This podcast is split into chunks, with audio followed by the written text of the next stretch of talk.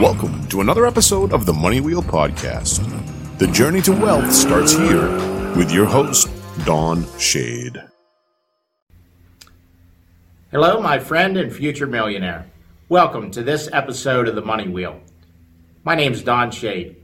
What I'd like to cover with you in this episode of the Money Wheel has to do with a bank account for your business.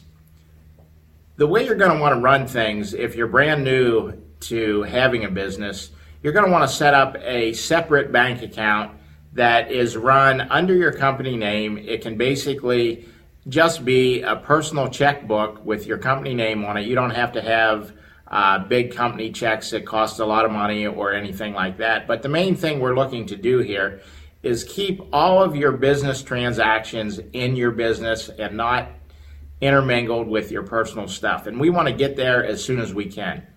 So, in a previous episode of the Money Wheel, I talked about uh, getting an attorney and an accountant on your team. Well, it takes about six weeks to get your corporation set up and running and all that kind of stuff, and for you to be able to open a bank account. With all that being said, you're still going to want to do business in the meantime. What we're looking to do is limit the amount of transactions here that are intermingled to your personal account your your accountant's going to be able to handle some of that. Let's say for the first month, and then you're going to want to be totally switched over to using your business account for everything.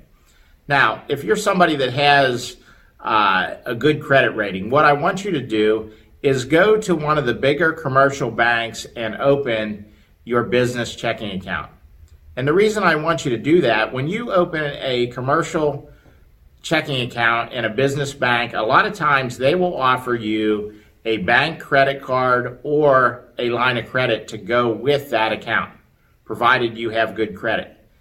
And that's something I want you to take advantage of if you're in that position, because automatically it gives you money to start building your business on, and it allows you to write it off through your business because it's tied to that account. That's everything I have for this episode of the Money Wheel. We'll see you on the next episode. Thank you for listening to the Money Wheel Podcast. If you enjoyed this episode, please subscribe and like the podcast. For everything that was talked about in today's amazing show, go to moneywheelpodcast.com and get today's show notes, past episodes, and most importantly, you can connect with Don Shade on all his social media platforms. Again, at moneywheelpodcast.com.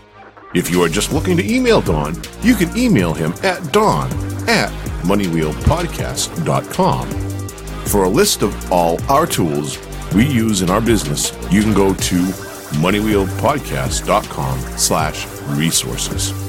Again, thank you for listening to today's podcast and see you in our next episode of the Money Wheel Podcast.